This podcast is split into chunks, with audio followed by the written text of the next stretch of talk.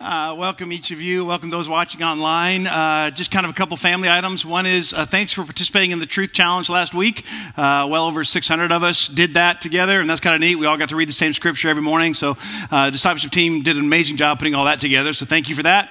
Uh, also, just to kind of reiterate the whole marriage conference thing. If you're getting married or you're married now or whatever, this would be a great thing to come to. Um, I think there's like over 250 folks signed up already, and um, what it is is um, Saturday night is like one session, and then they're all distinct. And Sunday morning, the one we'll, we'll put everywhere and pipe out will be a distinct session, and then Sunday night will be a distinct session as well. And and uh, man, Dan's a great communicator. So if you want to do something, come. I promise you, it'll be fun, and you'll be engaged. Um, he's just an amazing, amazing guy, amazing communicator. So I hope you'll come. I look forward to seeing you there. So, Lord, thank you so much for your love, and thank you for the opportunity we have to be together.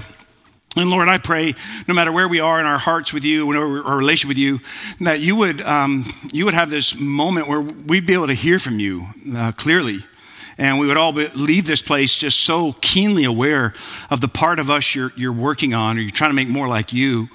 And what I'm asking, Lord, is for like a miracle. And, for that to happen, we, we need you to be front and center, no person. So, so hide me deep in your cross and let us all hear from you. And, and we'll give you praise for that in your name. Amen. Okay, well, let me see if I can kind of get uh, us up to speed on where we are. Um, Jesus said this thing that's been reverberating in our hearts uh, for a number of months now at Alive. And, and here's what he said He said, The thief comes only to steal and kill and destroy, and I have come that they may have life and have it to the full. Um, and so I actually looked up the word in the Greek, and uh, here's what it means the word full or abundant life. You may know that word. Pertaining to a quantity abundant as to be considerably more than what would, one would expect or anticipate. And we've camped out on this. And the reason we've camped out on this is because of one of the core values we have as a church. And, and our core values say that, you know, we believe in, in biblical authority. So we've gone on record in saying this is what we believe as a church. And so biblical authority is this we, we believe the Bible is God's word, and it shows us the right way to do life if we are willing, if we are willing, if we are willing to follow what it says is right and true.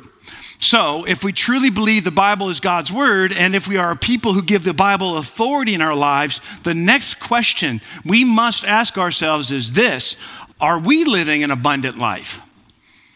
Now, is that, that what you would use to describe your life? And, and probably most of us would sort of answer that question with mm, probably not really.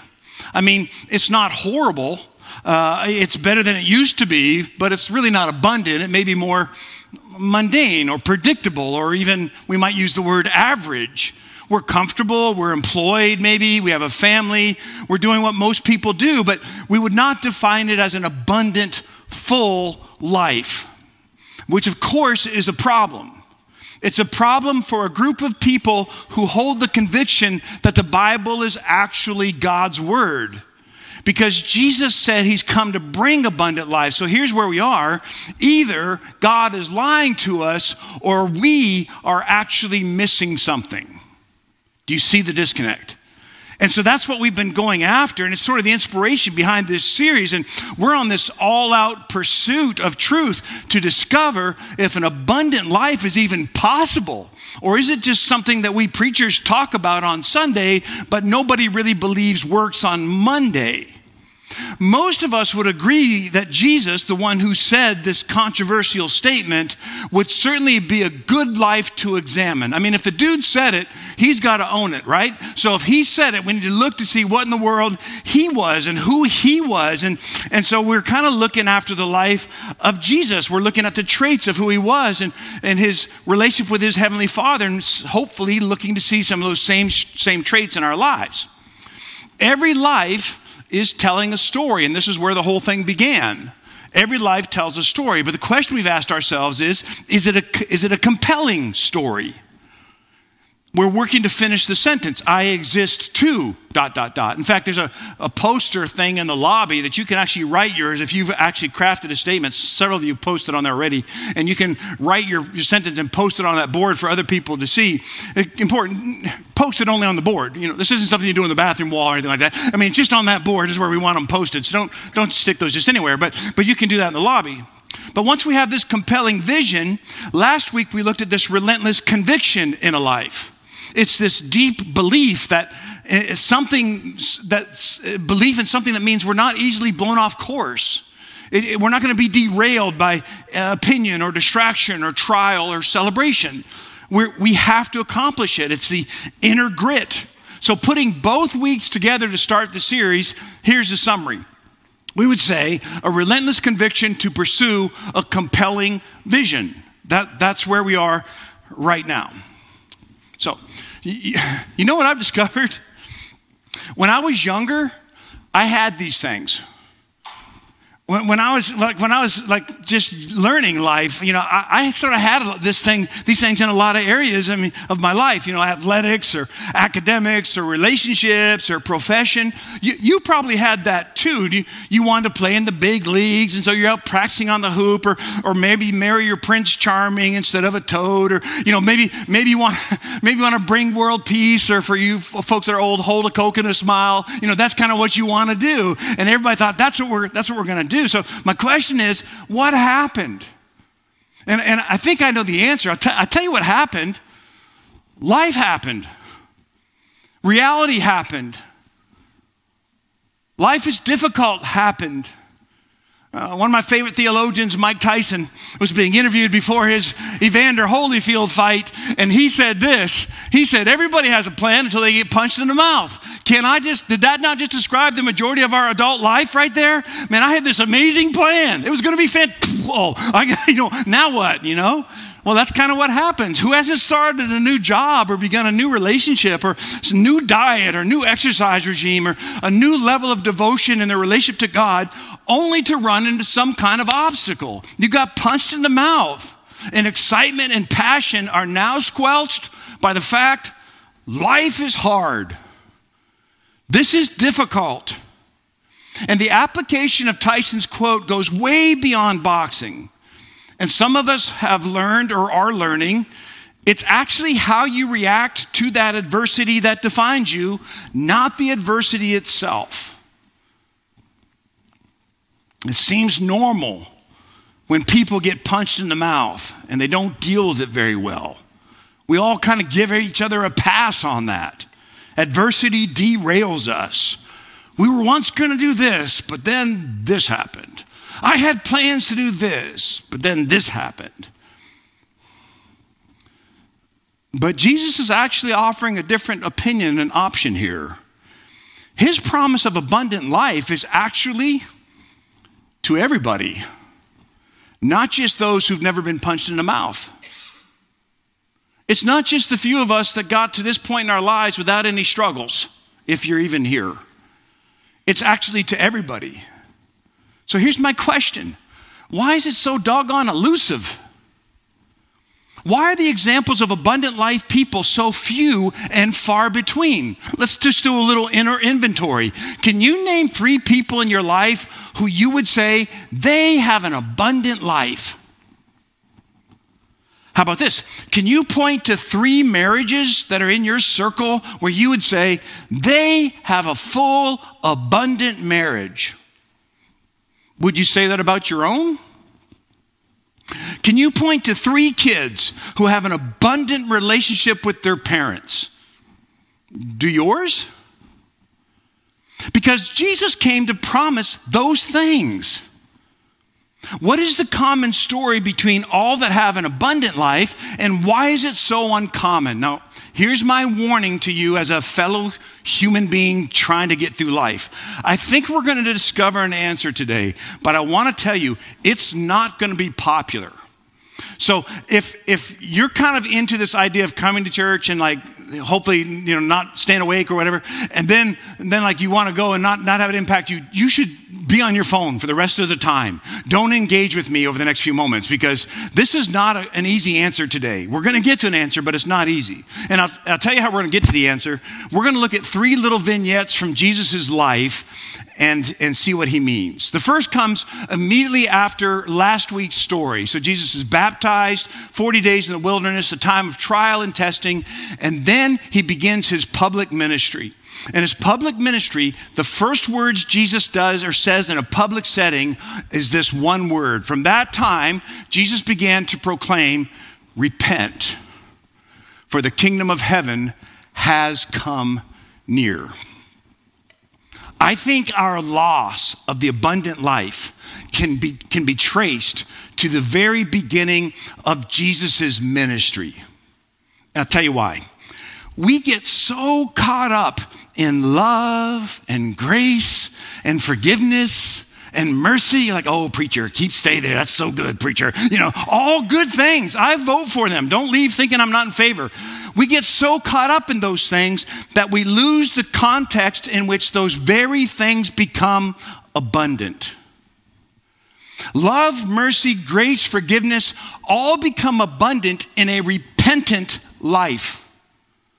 If there's no repentance, then we're giving lip service to all those things we find fascinating. For most of my life, I think I've been mistaught about repentance. And I thought repentance was being like really, really, really, really, really sorry for the sin in my life, for the pain I caused, the shame uh, producing actions. Repentance was like this beating for all the wrong things I've done in my life. And, and, and that works for a degree. It works to a degree. It works for a period of time, but it doesn't have any lasting effect. Nobody wants to go to the spiritual woodshed all the time. When Jesus taught repentance, here was the invitation change everything. Rethink how you think about everything, and then restructure, reorganize your life around me. Do you understand? The reason he called us to repentance was he is now here, he is now present. And when He is present and the Holy Spirit becomes part of us, friends, that means it's a complete overhaul. It's a 180 degree change. Do you know what He didn't say? He didn't say, feel different. He didn't say that. He, I haven't found a prayer in Scripture. We do this asking us to invite Jesus into our hearts. And I, I get the meaning of it. I understand why we do that prayer. And I, I invite people to do that. I really do. But when you invite Jesus into your life, when you choose to believe in Him, listen, there are going to be parts of your life that you're going to have to rethink, restructure, reorganize because He's now present in your life.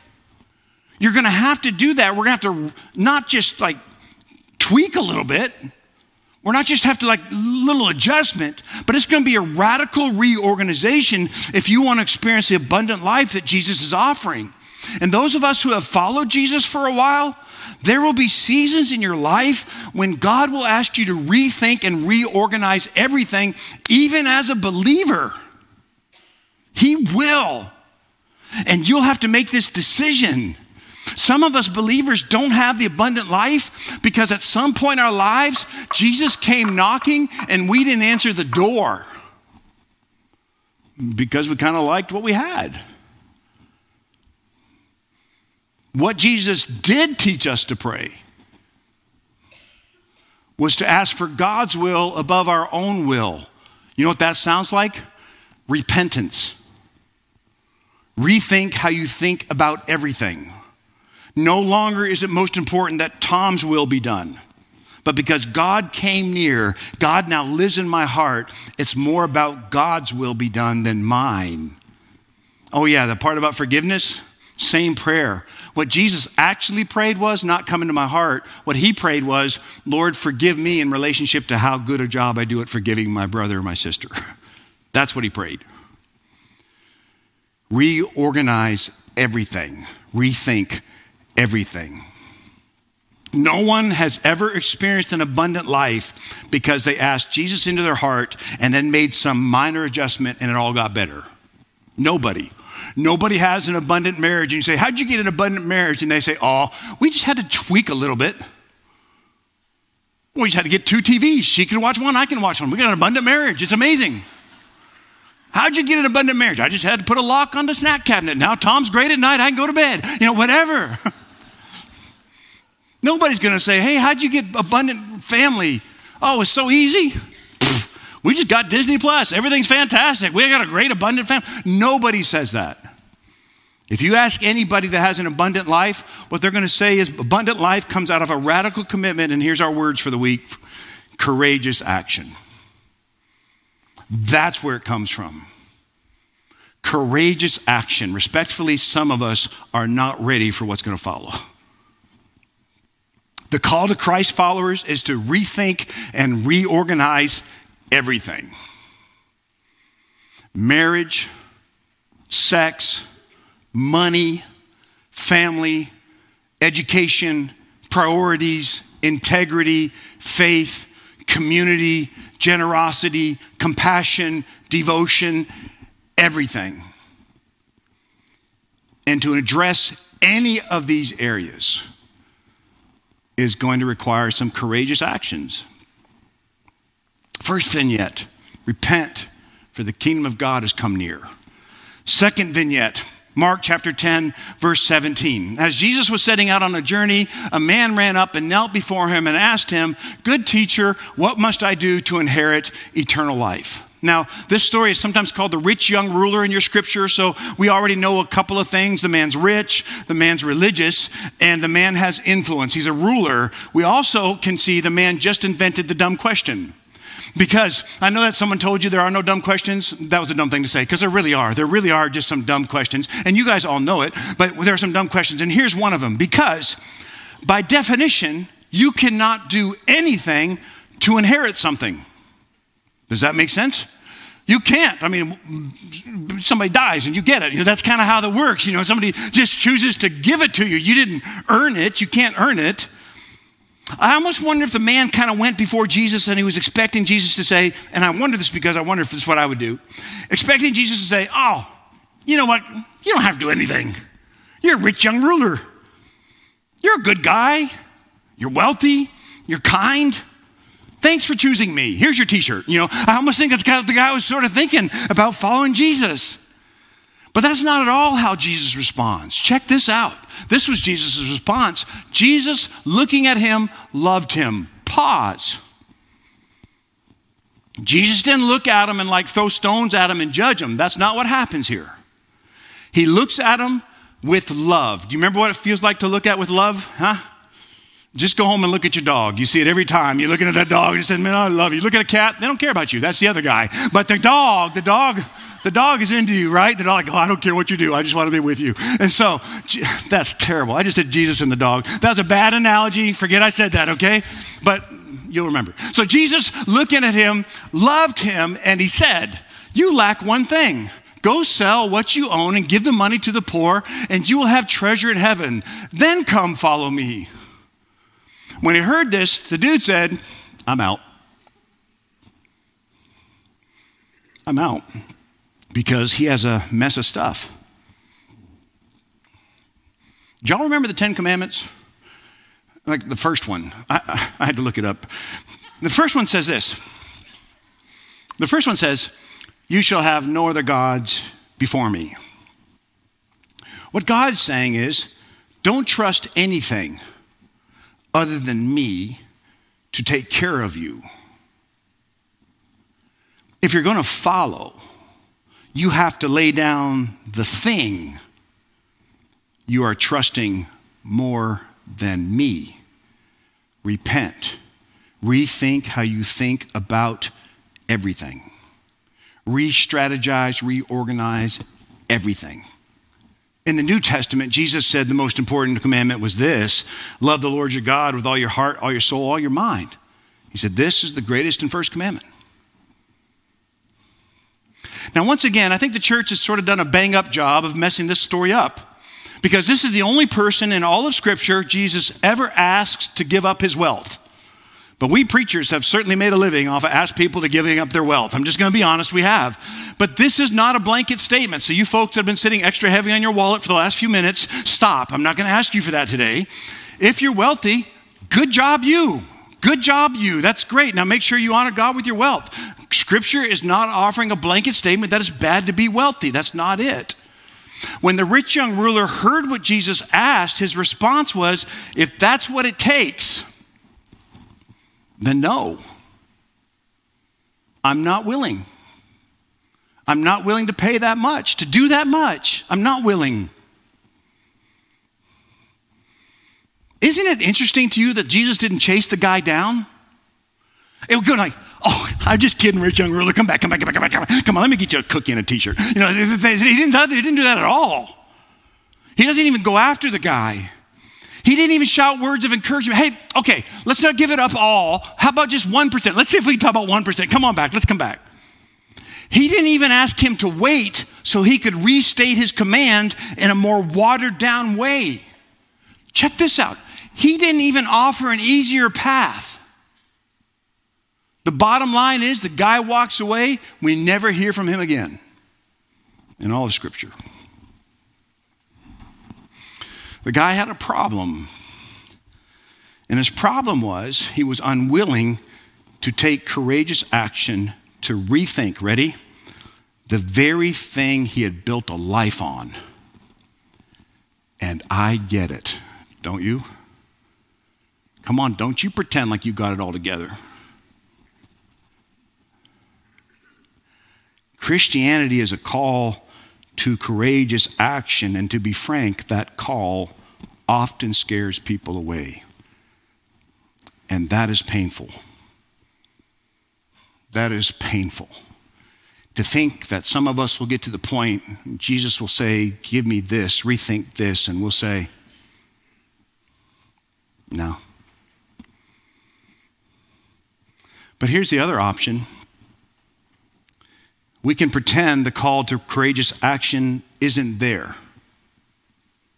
And we just live after Jesus, but never experience the abundant life. Not because it isn't offered or even possible, but because we watered down what Jesus asks of us so far. And what will happen is we'll get to the point where Jesus will no longer be helpful because we've watered him so far down, he no longer makes a difference. One more story from Jesus' life, and it features the now politically incorrect phrasing of the wee little man.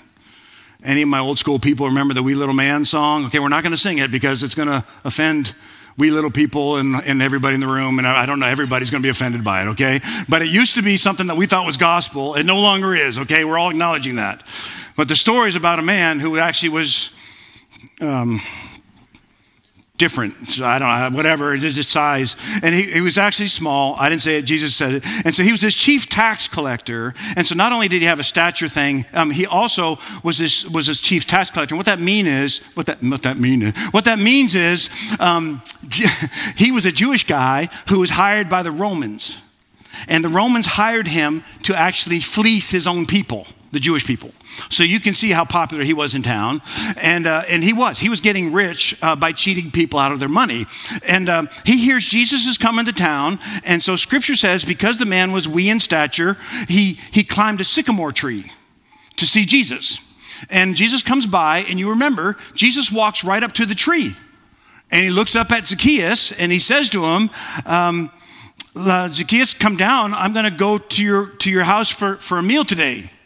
Now, in that culture, it's a pretty big deal. I think it's pretty similar in the South. You, you can decide whether or not you agree with me. Um, but it was a pretty big deal because if the whole town saw you went to their, that guy's house, well, that's a relationship there, that's a friendship. And so everybody would have started talking and posting on Facebook and stuff because, you know, they're, they're eating a dinner together. So they decide they're going to have dinner. Here's what happens at the dinner Zacchaeus stood there and said to the Lord, Look, half of my possessions, Lord, I will give to the poor. And if I have defrauded anyone of anything, surprised the boy didn't get hit by lightning right there. Okay, he had. It wasn't. There wasn't an if to it. Okay, the man had cheated everybody in town, but he's making himself look a little better. That's okay. And if I've defrauded anyone of anything, I will pay back four times as much. Then Jesus said, "Here it comes. Today, salvation's come to this house, for the Son of Man has come to seek and save the lost." We have no record of what they talked about at dinner.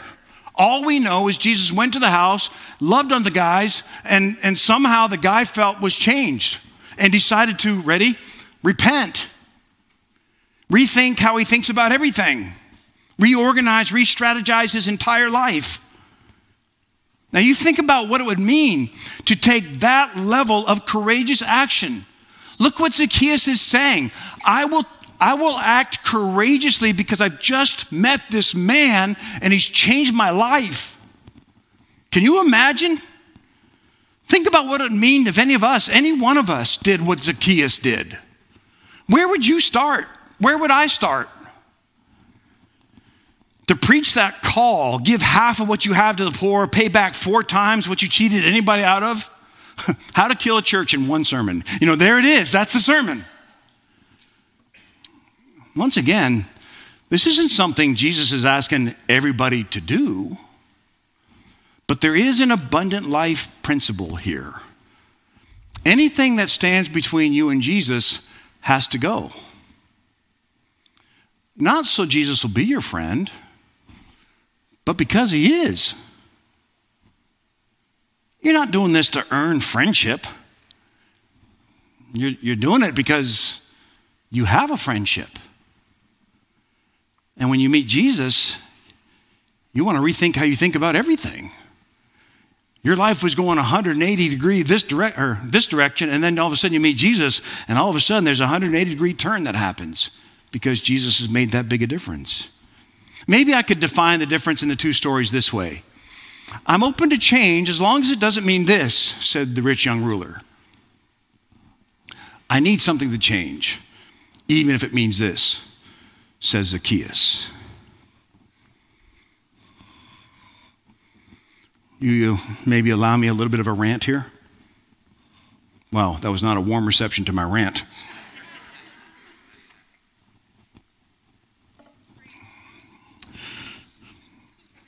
I think we're living in a culture that doesn't want to speak truth about anything anymore because it would require some courageous action and it would require us to be more loving than we ever have been in our lives. We don't speak truth about another life or decision because to do so might insinuate someone or something is wrong. But here's the real truth some of what we believe, some of what you are doing, some of what we are hiding is absolutely wrong. And you know it's true because your own conscience has told you that. And yet, we have become so accustomed to hiding that we have settled in a watered down faith that requires no action from you or me, and the abundant life is out of our reach, and all we can do is complain about it. Nobody changes toward the abundant life and says, That was a piece of cake. No one embraces the abundant life and says, That was so easy. All I had to do was change one little thing. Let me tell you where my mind has gone this week. Can you imagine? I, I don't know what you believe. I think Scripture teaches, and I believe that one day we do stand before Jesus. And can you imagine if you go with me on that, standing before Jesus one day? And you see his scars in his hands, and maybe on his side, and maybe the, on his brow, I don't know, those scars.